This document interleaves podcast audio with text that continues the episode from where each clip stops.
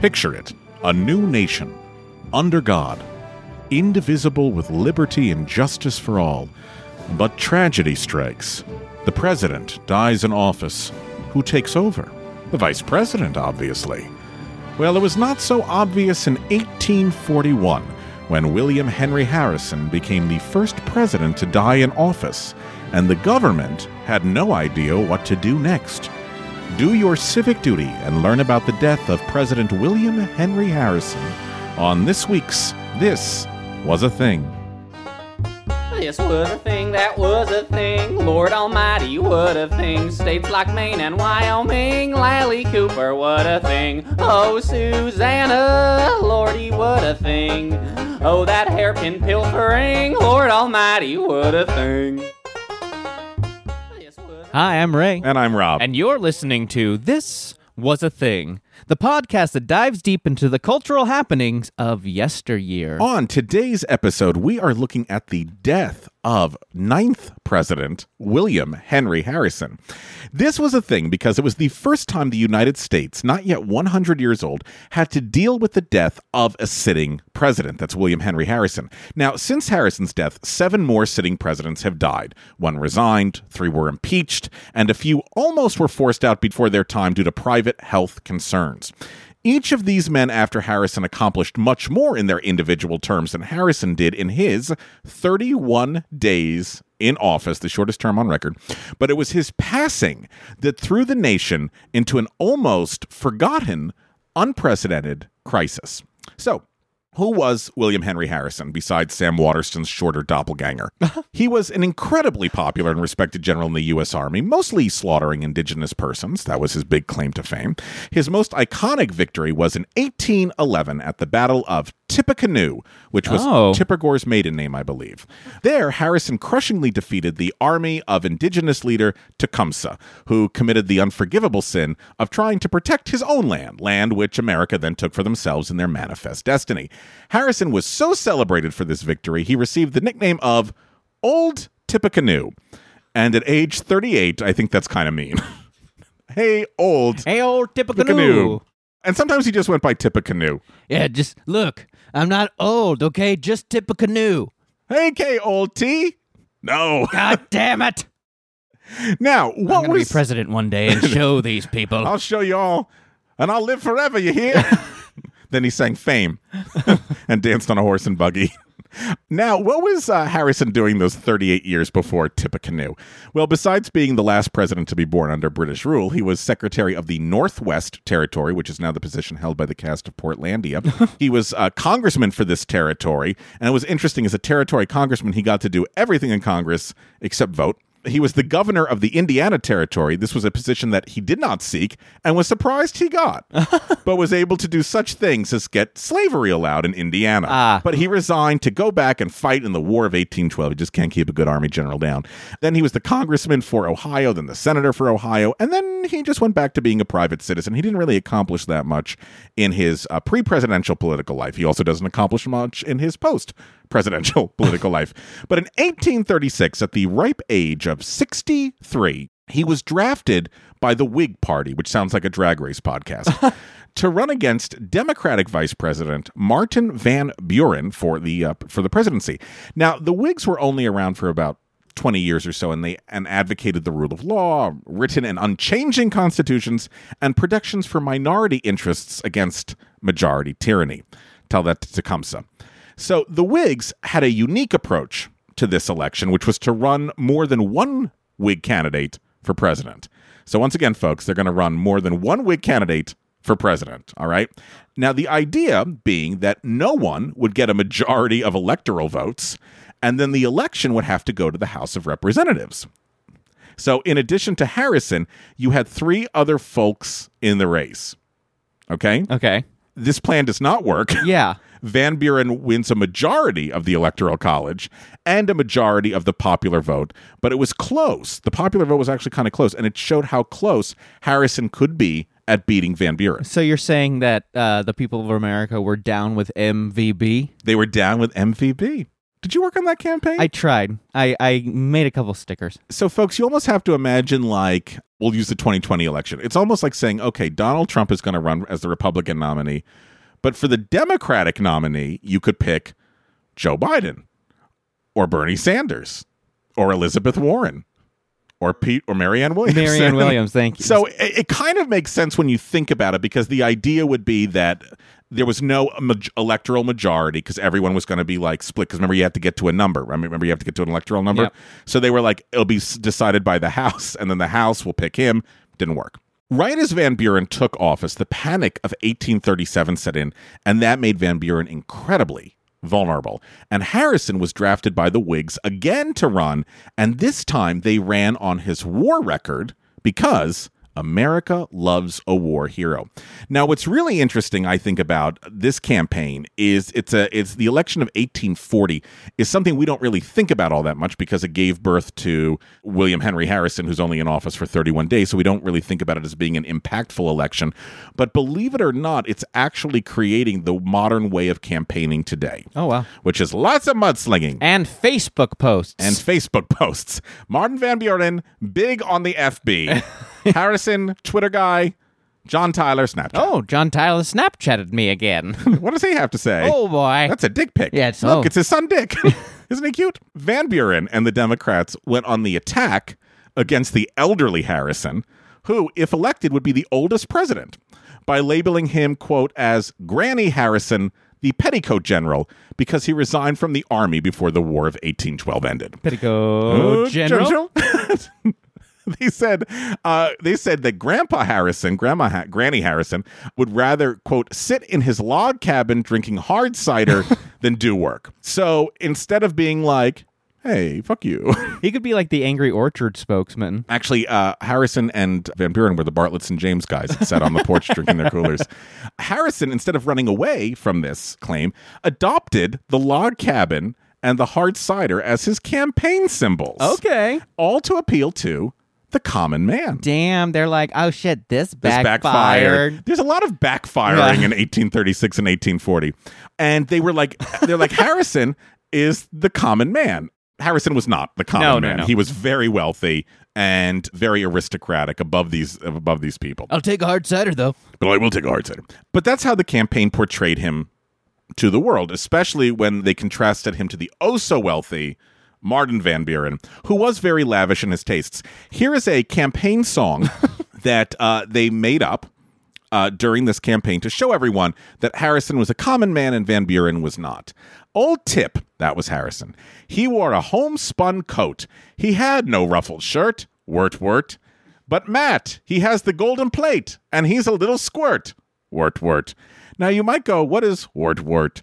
That is the sound of them spitting tobacco juice. So you would chew tobacco, and to show your disdain of Martin Van Buren, the wort, wort was spitting the tobacco out. And here is a version by the Beach Boys. And it was also in the very famous Hamilton song, Wort, Wort, Eliza. that's why there were so many slips on the stage yeah.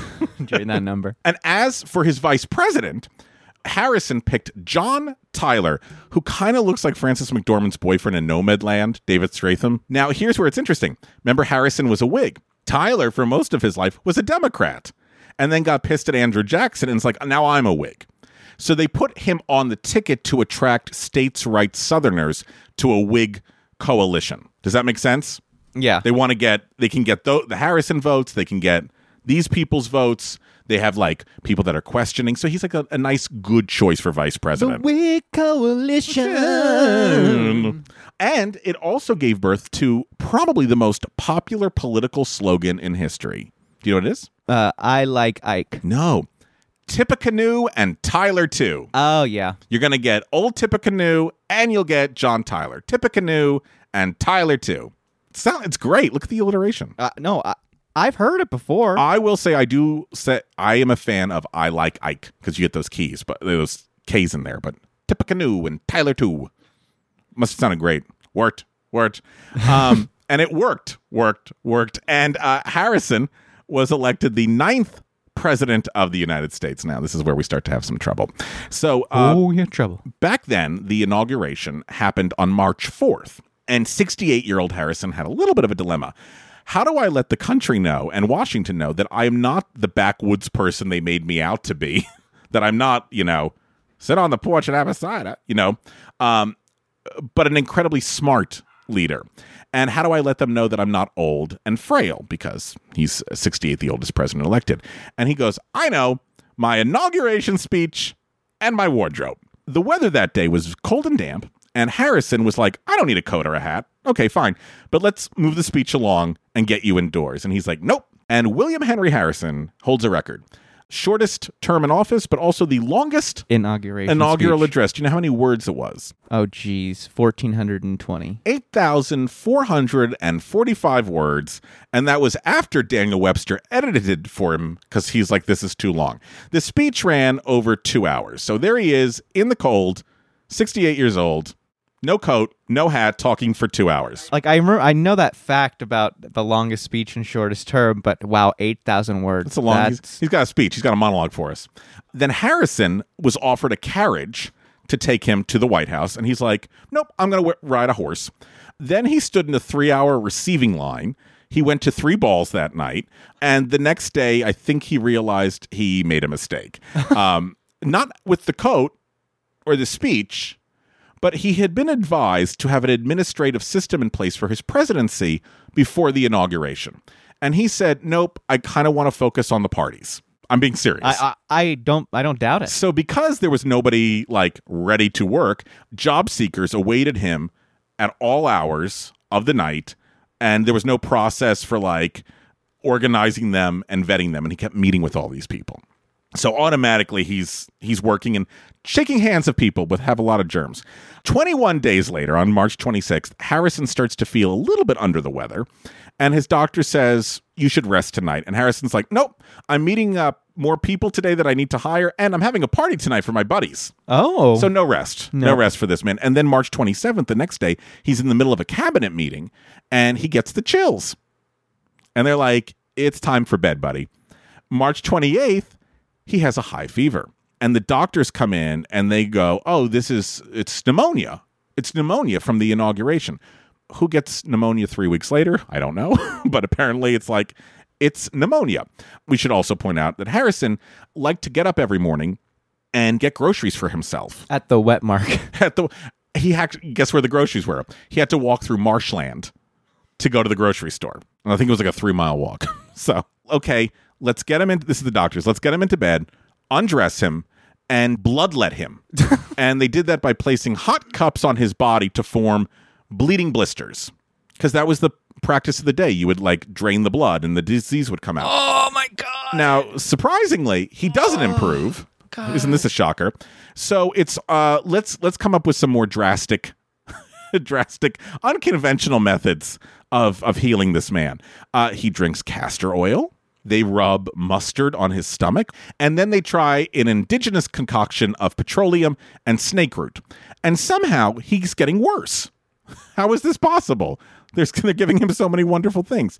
Now, recently it's been theorized that Harrison actually died from enteric or typhoid fever relating to Washington's water supply because the symptoms that he had when he was dying, which was like a sinking pulse and, you know, cold and blue extremities, that's all symptoms of septic shock.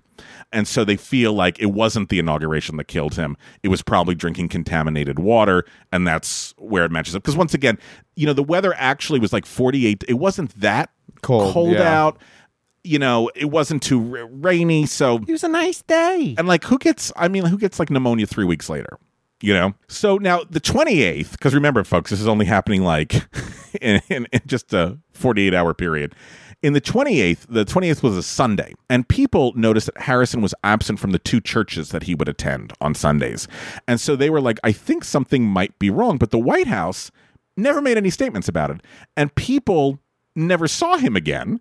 So they're all like, I think something might be up. They can't prove it. No one knows what's going on. So huge crowds started to gather outside the White House holding vigils. Rumors were starting to leak out that something was going on with him. He was sick. We don't know. And finally, the Baltimore Sun let out a bulletin that said, quote, we are led to fear the worst result. And then on April 4th, 1841, exactly one month after he was inaugurated, Harrison died. And his last words were, quote, Sir, I wish you to understand the true principles of the government. I wish them carried out. I ask nothing more. End quote. Which they think was directed at John Tyler, his vice president, the new president, or the acting president. Or what exactly was John Tyler? And A Democrat. and to quote a great founding father, Benjamin Franklin, Oy vey, we have Cirrus. Oh. Now, the founding fathers were not stupid, and they had a contingency plan if the president died or resigned. And it's the Constitution, Article 2, Section 1, Clause 6. And it says, I'm going to read it to you. In case of the removal of the president from office or of his death, resignation, or inability to discharge the powers and duties of the said office, the same shall devolve on the vice president, and the Congress may by law provide for the case of removal, death, resignation, or inability both of the president and vice president, declaring what officer shall then act as president, and such officer shall act accordingly until the disability be removed or a president shall be elected. Okay, here's the main, and don't worry, here's the main issue, folks. What does, quote, the same mean? Remember, so here's really the first part you need to know. In case of the removal of the president from office or of his death, which is what we have here, resignation or inability to discharge the powers and duties of the said office, being the president, the same shall devolve on the vice president. so the same duties. So what does the same mean? Yeah. He's the president? Or is he assuming the duties, but he isn't the president? Like, what do you call him? Is he President Tyler?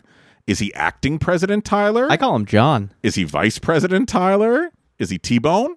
Which is how I knew him in high school. Johnny T. And actually, while we're at it, what does inability to discharge mean? We'll talk more about inability a little bit later on. Inability to discharge. You know, I think I've had that problem a few times. say. Now, this clause that they wrote was vague and it was up for interpretation.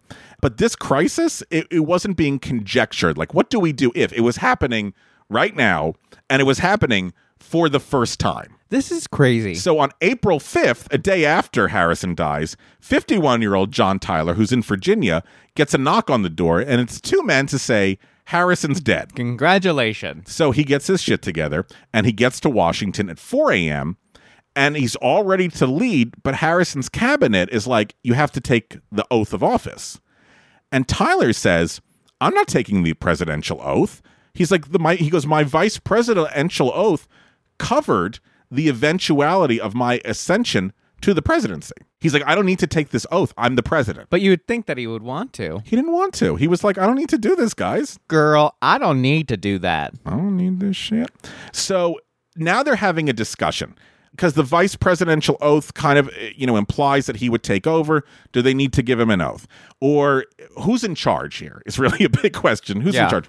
So his cabinet, this was Harrison's cabinet, which is now Tyler's cabinet, and many other officials like disagree. Does he take the oath? Does he not take the oath? Is he the president? Is he not the president? So they go to ask the Chief Justice of the Supreme Court, Roger Taney, and he said, basically, quote, I don't want, quote, the suspicion of desiring to intrude into the affairs which belong to another branch of government.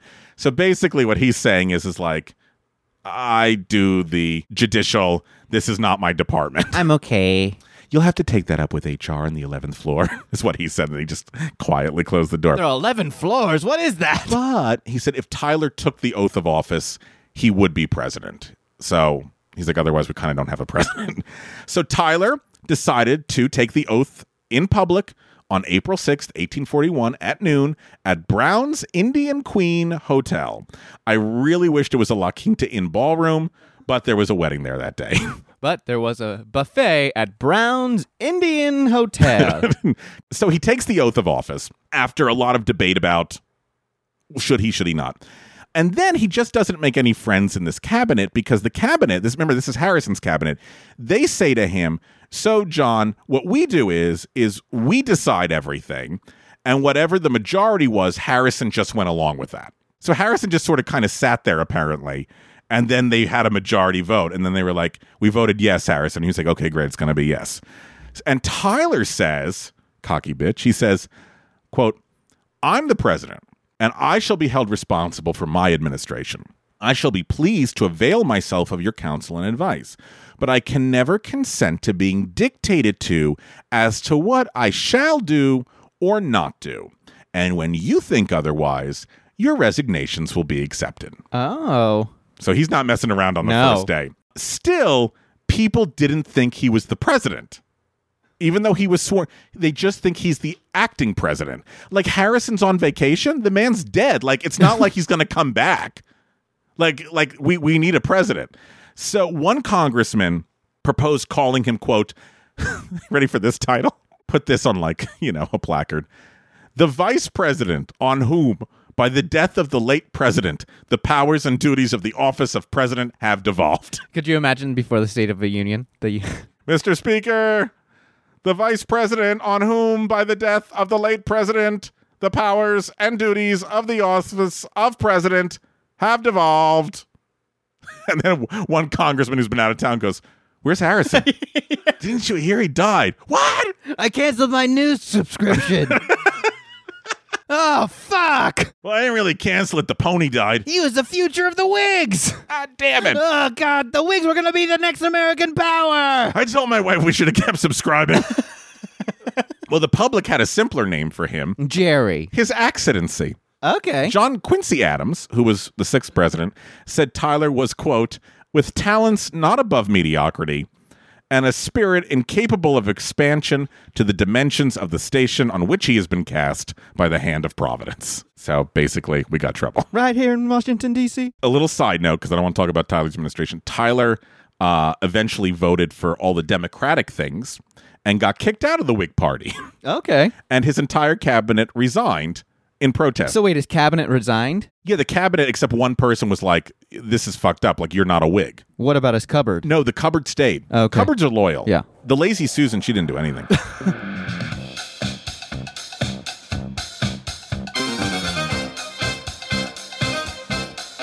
hey, friends. Hope you're enjoying the show. If you are, could you do us a favor? After you listen to today's episode, open up your podcast app and leave us a review. Please. The more reviews we get, the more people will discover us, and the more people that discover us, the less lost we'll feel. You're good, buddy. It's okay. Uh, uh, look, nothing has ever been easier to do. Just go ahead and grab a pen real quick. It's okay. We'll wait. Don't worry. Okay, head on over to your podcast app, click those three dots in the lower right hand corner, click Go to Show, scroll down till you see ratings and reviews, then leave us some stars and a comment or two so our parents know that it was worth all the tuition that they spent. And if you really love us, head on over to patreon.com and send us some money. And in return, you will get access to merch, special episodes, bonus content, pictures of me shirtless. Okay, okay, that's P A T R E O N dot com. Search This Was a Thing and help us out. But you know what? You've already helped us out today by listening to us, and we can't tell you how much we appreciate that. So thank you. Thank you. So when Congress convened in May of that year, it passed a resolution confirming Tyler is the president. And what came from that was the Tyler precedent, meaning it is implied that if a president dies, resigns, or is impeached, the vice president becomes the new president. But once again, folks, this is implied. This is not law. 10 years later, when President Zachary Taylor died of food poisoning in 1850, What? yeah, oh yeah, he died of food poisoning, bad cherries. His vice president became the president without any sort of controversy because we had had the Harrison Tyler thing 10 years ago. So there was no issues. It was just like, boom, swear him in. Great. He's the new president. Taylor's gone. Now, what's not implied is the curse of Tippecanoe.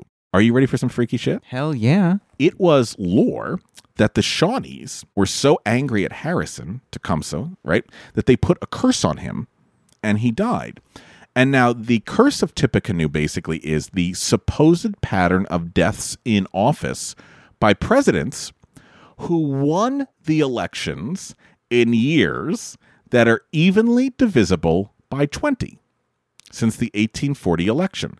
Meaning, if you were elected in 1840, 1860, 1880, 1900, 1920, 1940, 1960, 1980, 2000, 2020, you will die in office. So let's see. In 1860, Lincoln was elected. In 1880, Garfield, who's shot. In 1900, McKinley, who is shot. 1920, Warren Harding dies in office. 1940, Franklin Roosevelt dies in office.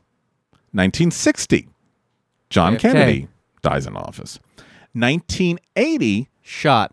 Shot does not die, and they think that broke the curse of Tippecanoe because Reagan, That's fucking crazy. Reagan every survived. 20 years. W survived, and knockwood Joe Biden. So I think the curse is broken. So while America felt it was okay to go on this way with this implied precedent, there was nothing to ever stop this from being challenged or if someone said, You're not the real president.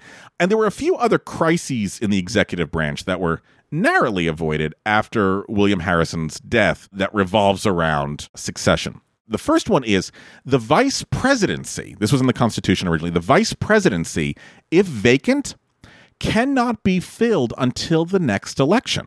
Oh. So Tyler couldn't say, okay, I'm the president, and now I'm going to pick this person to be my vice president. Interesting. he had to wait till the next election.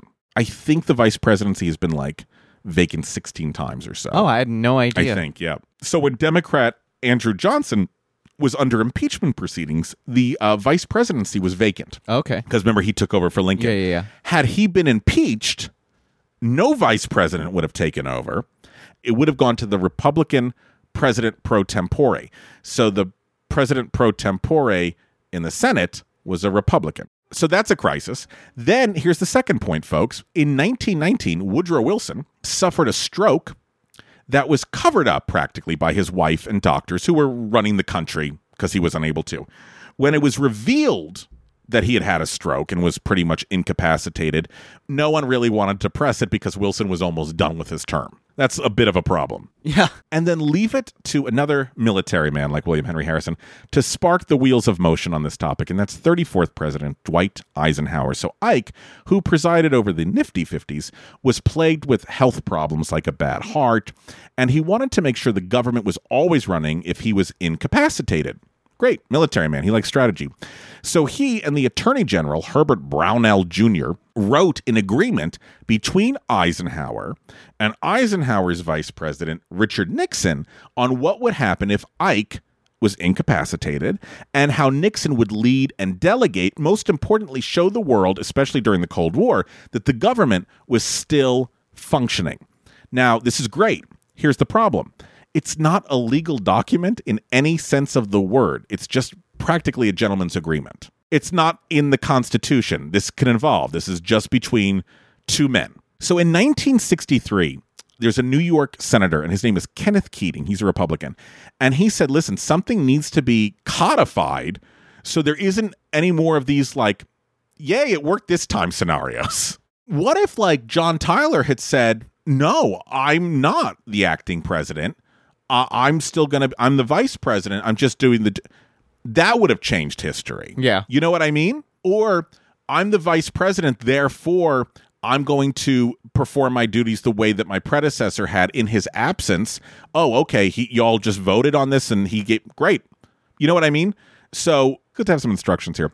So Keating, the senator from New York, Keating, he proposed a constitutional amendment, which is what we needed, which would have enabled Congress to enact legislation providing how to determine when a president is unable to discharge the powers and duties of the presidency. So the Congress is going to say, you're dead, or we think you're sick. And everyone says to Mr. Keating, we can't do that because it could be partisan and it could be dangerous. This is all so crazy. I know, right? But there was a Tennessee senator named Estes Kefauver. You got one. I finally got my weird name. Yeah. I say to Ray when we do these, Ray always brings names to me that I'm I'm sure are made up, and I never have a fun name. And now I had one, Estes Kefauver, and he was a Democrat from Tennessee, and he's like, nope, I agree with Keating. We need that. We need to find a solution. Maybe his solution isn't the best, but we need to find a solution. So let's do that. And then Keating, I mean, then Kefauver dies in August of 1963, and everyone's like, okay, we can move on. Oh boy. November 22nd, 1963. Now, here is a real crisis right in the middle of the Cold War. Kennedy is shot, and you have to remember that nobody exactly knew who shot him? How badly was he shot? There was a rumor going around that Vice President Lyndon Johnson, who was in the car behind him, was also shot. So there's no like plan here, folks. Plus, we had had the Cuban Missile Crisis the previous year, the Russians, Cold War. We might have a problem. What if Kennedy was shot, but he survived and now he's paralyzed or he's incapacitated? What if Kennedy's dead and Johnson takes over? And Johnson, who didn't have the best health, what if he has another heart attack between now and 1964 and the election when he if he got reelected he'd be allowed to appoint a new vice president. You know what I mean? So everyone's like what the fuck do we do? Luckily Johnson took over, was able to make it to 1964, put Hubert Humphrey as his vice president and everything was fine. But once again, we're in really close calls here.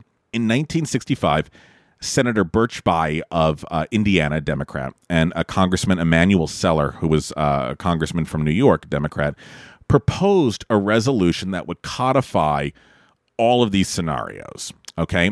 And there are four sections. Four sections. Uh, number one is basic. If the president is removed from office, the vice president will become the president. Okay. He's the president. He's not an acting president. He's not this. He's not, you know, he's the president. Number two, this was the second clause. The president can nominate a vice president to replace the vice president if both houses give that person a majority vote. You, you see that with Nixon and Gerald Ford. But if you're a West Wing fan, when John Hoynes leaves and they replace him with Bingo Bob Russell, Got it. this is kind of going along with like the Ike, you know, I have a heart attack, but I'm still alive, and Woodrow Wilson, he's had a stroke, but he's still alive. All right. This is a long one, but bear with me. If the president, in a written declaration delivered to the Speaker of the House and President pro tempore of the Senate, his written declaration that he is unable to discharge the powers and duties of his office, and until he transmits to them a written declaration to the contrary, such powers and duties shall be discharged by the vice president as acting president. Also seen in the West Wing. Have you never seen the West Wing? I've seen enough, but I I should watch it all. But tell me. The president's daughter is kidnapped, and they think she's been kidnapped by terrorists.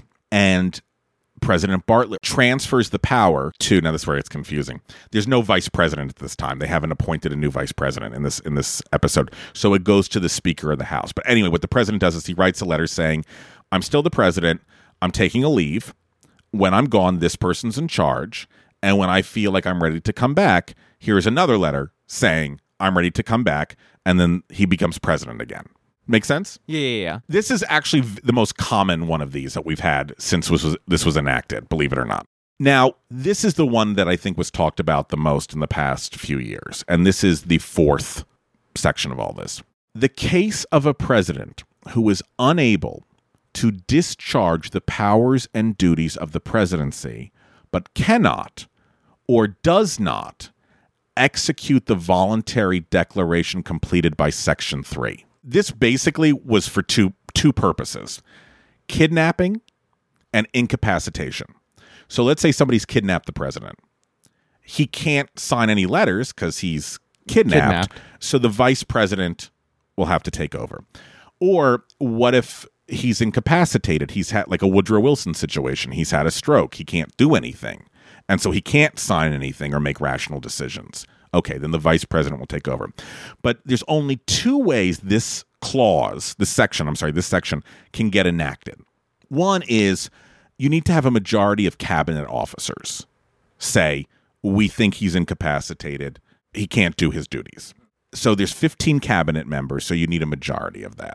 This is hard because this is very different than impeachment. Because uh, I'll explain why in a second. You need two thirds of the House of Representatives to say they're incapacitated, and two thirds of the Senate to say they're incapacitated. Now, unlike impeachment, which is just House majority, Yeah. and two thirds of the Senate. Okay, but it's really to cover in their minds he's kidnapped, he's incapacitated, and that's not really what we were dealing with in the past four years or so. Yeah. And we'll talk about that. So in 1967, the 25th Amendment, which had those four sections, was ratified. And Lyndon Johnson said, I thought this was so interesting.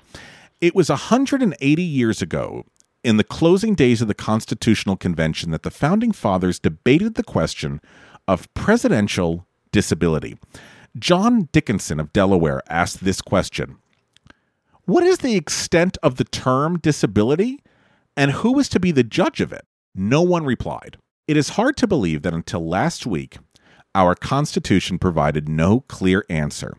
Now, at last, the 25th Amendment clarifies the crucial clause that provides for succession to the presidency and for filling a vice presidential vacancy. And thank God they did this in 1967, because by 1977, they might have been able to use all four sections of this amendment. More on that when we come back. Oh. The view with a cliffhanger. This was a thing, this was a thing. And now, this is a sketch.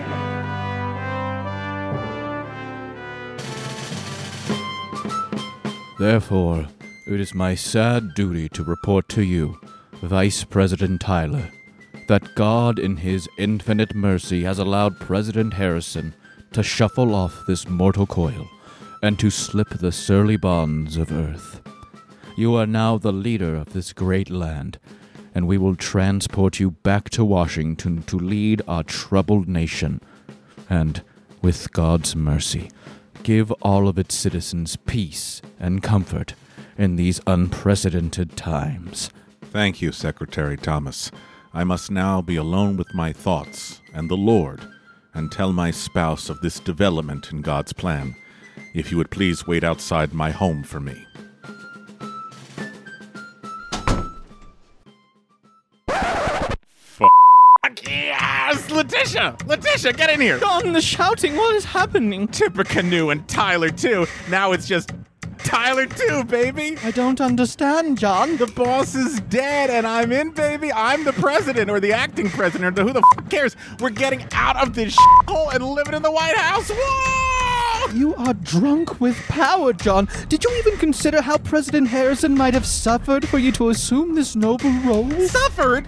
We were suffering, Letitia. Four and a half hours in the fing rain to hear that old racist babble on about democracy and America's intelligence. Yeah, l- lots of intelligence. He speaks in a downpour without a coat on. Trust me, we've been spared. But, John, I do warn that you must be prudent in your heart and actions. Hey, Letitia, I do warn that you gotta stop busting my balls. Why can't you let me have this one thing? Okay, first thing I'm gonna do as president, I'm sending a message to your dad. Dear father in law, while you are telling everyone who will listen that I will never amount to anything, I will be ordering a well regulated militia to storm your sad ass house and occupy it and make you suck everyone's dicks because I'm the motherfucking president. Tippecanoe and Tyler, too. Yeah, too great. That's the two bitches. Mic drop. Michael, come here so I can drop you. Thank you. This was a sketch. Okay, so after the 25th Amendment gets ratified in 1967, it starts to be put into practice because in 1973, Vice President Spiro Agnew has to resign the vice presidency because of a bribery scandal. And if you've never read Rachel Maddow's I heard Man, it's awesome. Oh, I know there's a podcast that goes along with it. I didn't listen to the podcast, I read the book. It is fascinating. But he's gone. Bottom line is he's gone. Nixon did not have to wait until the end of his second term. In fact, he would never even really had a chance to appoint somebody yeah. because he wasn't going to run for office again. But now Nixon can appoint Congressman Gerald Ford to serve out the rest of Agnew's term as vice president. That will end in January of 1977 when Nixon's second term is over. And both the House and the Senate vote for Ford. Majority, easy. He's very likable. Believe it or not, putting Ford in as the vice president actually speeds up Nixon's resignation process because had they ousted Nixon and Agnew, then the speaker would take over the presidency, and he was a Democrat. So a lot of Republicans are the ones that vote actually to like get Nixon out. They only did that because Ford was now there and they could breathe a little bit. Then in 1971, we get Section 1 applied, which is in 1974. Nixon resigns uh, because of the Watergate scandal, and Gerald Ford is sworn in as president. And then we go back to Section 2 because now Ford has to nominate a vice president before the term is over. And he nominates uh, Nelson Rockefeller to be his vice president, and Rockefeller is approved by the House and Senate, and Rockefeller will finish the term, which ends in January of 77. All right. Now, Section 3, this one's very common because presidents have to undergo anesthesia, colonoscopies, right? So they write a letter. Right? The letter's delivered to the Capitol. They go under the anesthesia. The vice president is now the acting president. Usually they just chill and just like wait till the, the president wakes up. And then the president signs their letter saying, Hey, I'm ready to go back to work. And the power's transferred again. So all's right with the world. In 1985, it's really one of the first times this is enacted. I think it is the first time it's enacted. I apologize. Uh, because Ronald Reagan had to have colon cancer removed. Oh wow. So George Bush took over for a little bit. And Reagan was hesitant about it because he's like, oh God, I'm old. They're going to think like I'm not fit for this. Uh, But then in 2002, 2007, Bush had to have colonoscopies and Cheney just chilled For the first time ever. for ever. the first time. And then here we go, folks. Section four. Oh, mama. Oh, Lady Liberty. Oy vey, we have service. Let's Oh, go mama. fly kite. So once again, folks, just a reminder. Section four is saying if the president is incapacitated and unable to do their duties, a majority of the cabinet can say he has to go, or two thirds of the Congress, two thirds of the Senate have to say he has to go. But what exactly does incapacitated mean? What mean? What exactly does it mean that he can't do his duties? So the first time this is rumored to happen is in 1974 because at the height of Watergate, Richard Nixon was going through a pretty big mental health crisis. Um, he was he seemed suicidal and he was just disintegrating, and so the cabinet was worried that he might start a war or do something rash to help take the focus off of Watergate. And so there was minor discussions of what do we do now and luckily he resigned before that all happened. And then 1981 there was an assassination attempt on Ronald Reagan. I didn't realize it was 81 so early. Yeah, two months into his first term, he got shot. And they said that because there was so much goodwill for him after he was shot and survived, that he was able to accomplish a lot because nobody wanted to like go against the 80 year old, this, the, the 70 year old man who had just been shot. Um, but the assassination attempt on him is literally a clusterfuck of a crisis. Clusterfuck of a crisis. And it really is section four. And what the fuck do we do? So remember, Reagan at this time is the oldest president in history. He had been shot. The bullet was about an inch away from his heart, and he was undergoing surgery to have the bullet removed. So they rush him into surgery, and because they rush him into surgery, they can't. He, he doesn't have time to sign a letter being like, hey, I'm going under, folks. Well, just give me a second. Okay, at least we have the vice president in case there's a crisis. But here's the problem the vice president, George Bush, Poppy Bush, he's in a plane going from Texas to Washington, and the plane has no fucking reception. So they can't make phone calls. They can't get information. When they, when sometimes they can get a phone call, it doesn't happen all the time. Can't check Twitter. So he can't, that was upsetting to him. And so he can't invoke Section 4 being like, hey, I'll take over because he's on a plane. And by the time he landed in Washington, Reagan was already out of surgery. So it is a big clusterfuck. Reagan's doctor is yelled at, like, why didn't you have him sign something before he went in? But the worst to make things, because once again, who shot this guy? Cold War. What's happening, right? We don't know what is this an attack on the country or is this just a lone crazy person? And to make things even worse, General Al Haig, who was the Secretary of State at the time, went into the press room and told all these reporters who were just what is happening, waiting to hear what's happening. He decided to calm everyone down in this very infamous clip. Who is making the decisions for the government right now? Who's making the decisions? Constitutionally, gentlemen, you have the president, the vice president, and the secretary of state in that order. And should the president decide he wants to tr- transfer the helm to the vice president, he, he will do so. Who makes that decision? As of now, I am in control here in the White House, pending return of the vice president, and in, in close touch with him. If something came up, I would check with him, of course. So the Secretary of State, who is fifth, right? Vice President, or fourth, I should say, fourth in line for the presidency, just went on in front of the world because everyone's watching this Yeah. to say, I'm in charge now. I'm the captain now. I'm the captain. Look at me. And this pretty much ruins Al Haig's career because one, you're not next in line after the vice president. You've got two other people to get through before we get to you. And why is this guy in charge? Who the hell's Al Haig? Then Reagan again. In 1987, in the midst of the Iran Contra scandal, it was being discussed among staff that Reagan was showing little signs of interest in the job. He was tired. He wanted to watch TV in the residence. He didn't really want to do any work. And they couldn't figure out what was going on. And the word that kept popping up was dementia, Alzheimer's. And so it was determined that the staff would perform an observation on Reagan at his first meeting with his new chief of staff. And if there's problems, we're going to start talking about invoking 25th Amendment. And at this meeting, Reagan came in and was up and chipper and showed no signs of exhaustion and no signs of mental fatigue and was totally with it. The thought that he had been dement- that he had dementia that was tabled and everything was fine. His doctor said I saw him every single day. He's like I never saw him have dementia, but then he gets diagnosed with it 5 years after leaving office. But there was that quiet possibility of we might have to do something. here. Sure. We've seen it twice in the past few years uh, with the presidency of Donald Trump. The first one is in 2017 when the firing of FBI Director James Comey sparked outrage from many with the idea that Donald Trump was really acting in his own interest and not the country's with the firing. And there were small discussions about do we approach Mike Pence, the vice president, to take over for Trump. But these conversations legitimately went absolutely nowhere. But they had to be had. Well, then it goes back to the question of what does inability mean?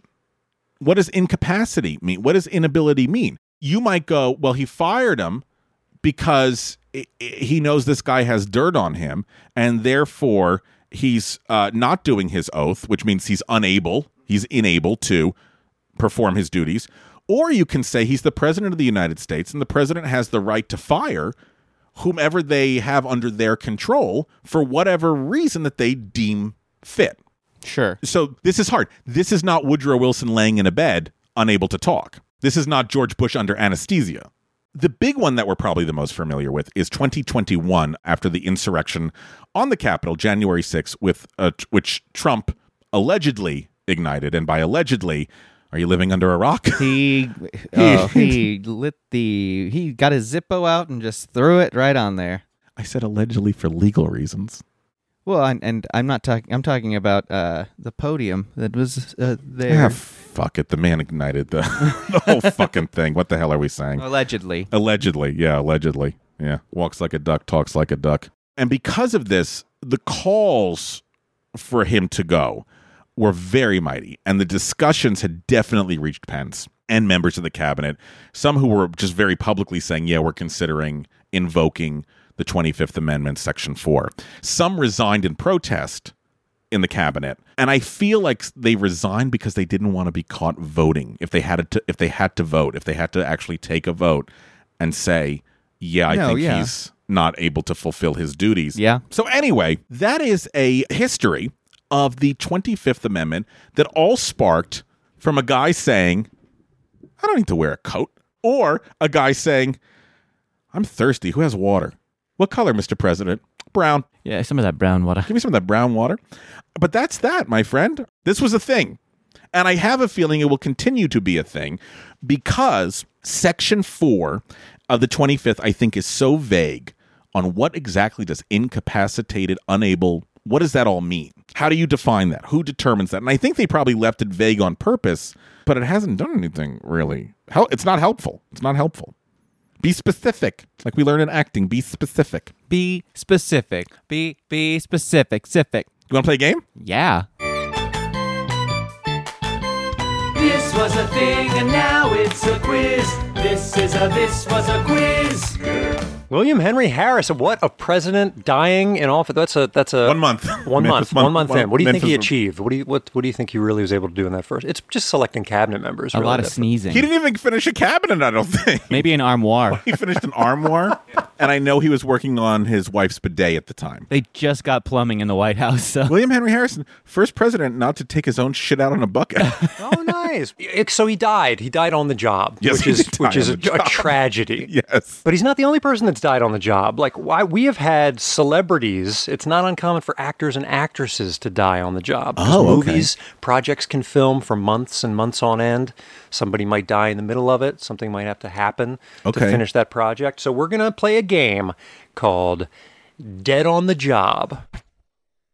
You're going to go head to head in this. There's another lightning round. Oh, okay. So okay. you're each going to have 30 seconds. I'm going to name seven names of dead actors or actresses, and you will have to name the project that they were working on when they passed away. Okay. So, who would like to go first? Rob, Ray? Anybody feeling particularly adventurous and morbid this evening? I'll go. Okay, here you go, Ray. 30 seconds. Now, Don Rickles, Toy Story 4. Philip Seymour Hoffman, Oh, God. Skip. Bruce Lee, Bruce Lee. Oh, oh uh, Enter the Dragon. Paul Walker, Uh, Fast 5. Chris Farley, Chris Farley was working on Shrek. Bela Lugosi, Oh, jeez. Uh, was he working on the Ed Wood movie, Plan 9? I don't know. James Dean. Ja- uh, Rebel Without Cause. All right, you got Don Rickles. Oh, oh, I did? Philip Seymour Hoffman was working on Hunger Games Mockingjay Part 2. really? Who replaced him on that? I don't know. I didn't see this. I don't know what they did. Uh, Bruce Lee was working on Game of Death. You did not get that one. Paul Walker was Fast and the Furious 7. Seven. Nailed Chris Farley with Shrek. Shrek, yeah. They had a lot of the uh, audio for it done already, and then Mike Myers came in, and then he did it, and then like had to redo all of it because he was like, I want to do Scottish, and like it was millions of dollars that they had to do. It worked out in the long run, but a lot of stuff went on before Shrek came out. Wow. You nailed Bela Lugosi. Plan 9 from Outer Space. I'll give you Plan 9 for sure. James Dean, you almost had it. It was Giant. Was it Giant? Yeah, you Damn started it! saying Giant. Three of seven. Pretty good, pretty good. Rob Schneider. Oh yeah, this is going to be hard. Okay. Vic Morrow. The Twilight Zone. John Ritter. Uh, oh, the eight simple rules for dating my teenage daughter. John Candy. A wagon, a wagons east. Keith Ledger. Keith Ledger, Batman. I don't know. Oliver Reed. Oliver Reed. Of, of, of Harry Potter. Marilyn Monroe. Uh, oh God. uh, Oh, I don't. I don't know. Redd Foxx. Oh, his his TV show. Uh, oh God, with um, uh, uh, uh, Eddie Murphy produced it. I want to say it was called like Royal Pains. You're well over time, but here's here's what here's how you did. Vic Morrow nailed. John Ritter, you nailed. Eight And- simple and rules. I will say this: he got the extended, uh, Right? Yeah, he got for dating my teenage daughter. the You whole could- thing. Yeah, because they shortened it for TV Guide. You also got John Candy with Wagons East.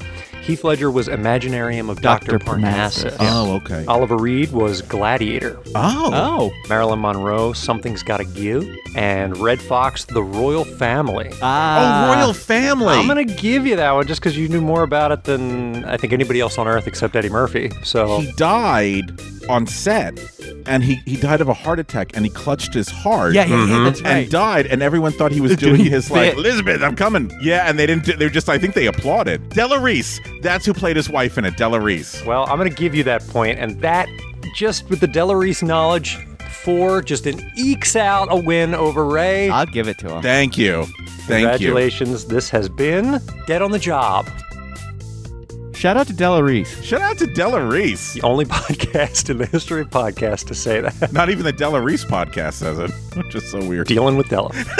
And I will say this probably isn't the first time she's been mentioned on the show, knowing Rob. Sponsored by Squarespace, honey. she, she should do a commercial for something. Reese's Pieces.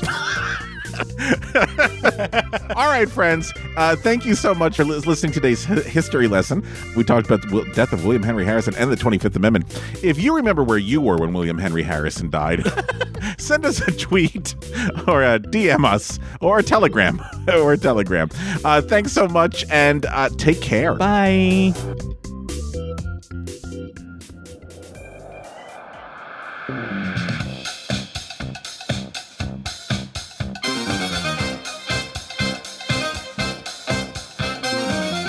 Thanks for listening to This Was a Thing, and a big thanks to the folks that keep this show running.